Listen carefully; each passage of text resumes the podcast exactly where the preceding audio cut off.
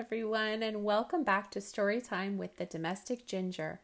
I'm your host and reader, Krista Kay, and I'm so excited to be here today to read to you another story that was also a request uh, from my friend Emma.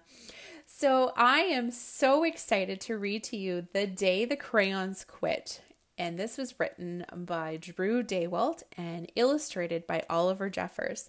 And a funny story this book was presented actually to my daughter um, on one of her birthdays, and um, actually, it was her fifth birthday from her um, second cousins. And it was just such a beautiful gift, but it was so funny reading her this story and how much all of us adults were laughing so hard as we were reading the story from the perspective of crayons.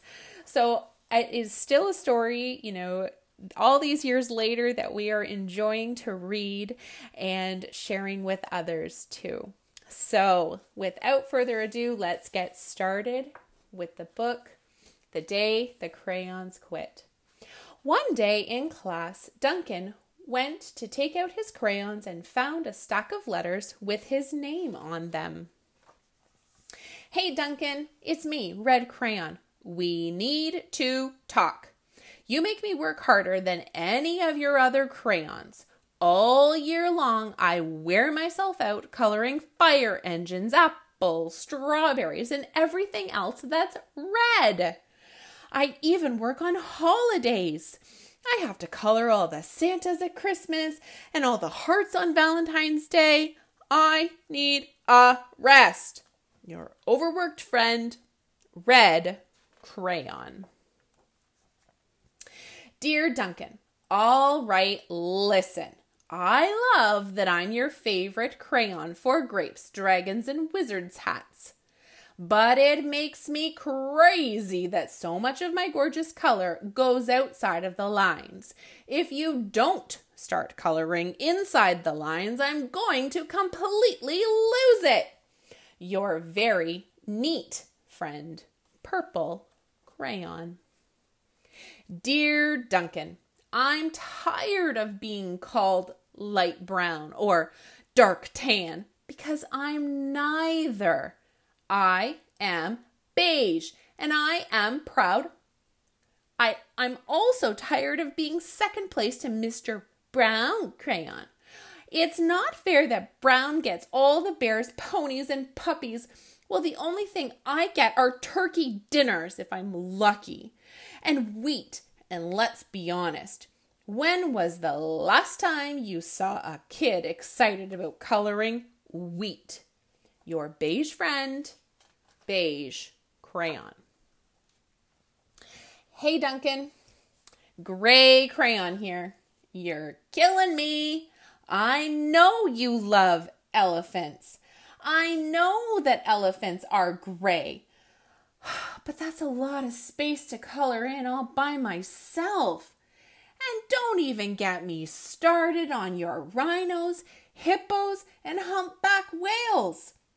You know how tired I am after handling one of those big things? Such big animals. Baby penguins are gray, you know. So are tiny rocks, pebbles. How about one of those once in a while to give me a break? Your very tired friend, Gray Crayon. Dear Duncan, you color with me, but why? Most of the time, I'm the same color as the page you are using me on white. If I didn't have a black outline, you wouldn't even know I was there. I'm not even in the rainbow. I'm only used to color snow or to fill in empty space between other things, and it leaves me feeling, well, empty. We need to talk. Your empty friend, white crayon. White cat in the snow on a white piece of paper. Hi, Duncan. I hate being used to draw the outline of things. things that are colored in by other colors, all of which think they're brighter than me. It's not fair when you use me to draw a nice beach ball and then fill in the colors of the ball with all the other crayons. How about a black beach ball sometimes? Is that too much to ask? Your friend, Black Crayon. Dear Duncan, as Green Crayon, I am writing for two reasons. One is to say that I like my work loads of crocodiles, trees, dinosaurs, and frogs. I have no problem and wish to congratulate you on a very successful coloring things green career so far. The second reason I write is for my friends Yellow Crayon and Orange Crayon, who are no longer speaking to each other. Both crayons feel they should be the color of the sun. Please settle this soon because you're driving the rest of us crazy. Your happy friend, Green Crayon. Dear Duncan, Yellow Crayon here. I need to tell Orange that you need to tell Orange that I am the color of the sun. I would tell him, but we are no longer speaking, and I can prove I'm the color of the sun too. Last Tuesday, you used me to color in the sun on your Happy Farm coloring book. In case you've forgotten, it's on page seven. You can't miss me. I'm shining down brilliantly on a field of yellow corn. Your pal and the true color of the sun, yellow crayon. Dear Duncan, I see yellow crayon already talk to you. The big whiner. Anyway, could you please tell Mr. Tattletale that he is not the color of the sun? I would, but we're no longer speaking. We both know I'm clearly the color of the sun because on Thursday you used me to color the sun on both the Monkey Island and the Meet the Zookeeper pages in your Day at the Zoo coloring book. Aren't you glad I'm here? Ha ha. Your pal, the real color of the sun, orange crayon. Dear Duncan, it has been great being your favorite color this past year, and the year before, and the year before that. I have really enjoyed all those oceans, lakes, rivers, raindrops, rain clouds, and clear skies. But the bad news is that I am so short and stubby, I can't even see over the railing in the crayon box anymore. I need a break. Your very stubby friend, blue crayon.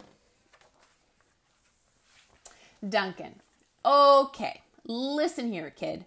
You have not used me once in the past year. It's because you think I'm a girl's color, isn't it? Speaking of which, please tell your little sister I said thank you for using me to color in her little princess coloring book. I think she did a fabulous job of staying inside the lines. Now back to us. Could you please use me some time to color the occasional pink dinosaur or monster or cowboy? Goodness knows they all could use a splash of color. Your unused friend, Pink Crayon. Hey Duncan, it's me, Peach Crayon. Why did you peel off the paper wrapping? Now I'm naked and too embarrassed to leave the crayon box. I don't even have any underwear. How would you like to go to school naked? I need some clothes. Help! Your naked friend, Peach Crayon. Well, poor Duncan just wanted to color, and of course he wanted his crayons to be happy. And that gave him an idea. When Duncan showed his teacher his new picture, she gave him an A for coloring and an A plus for creativity. She also let the cray- he also let the crayons each have a turn coloring something different.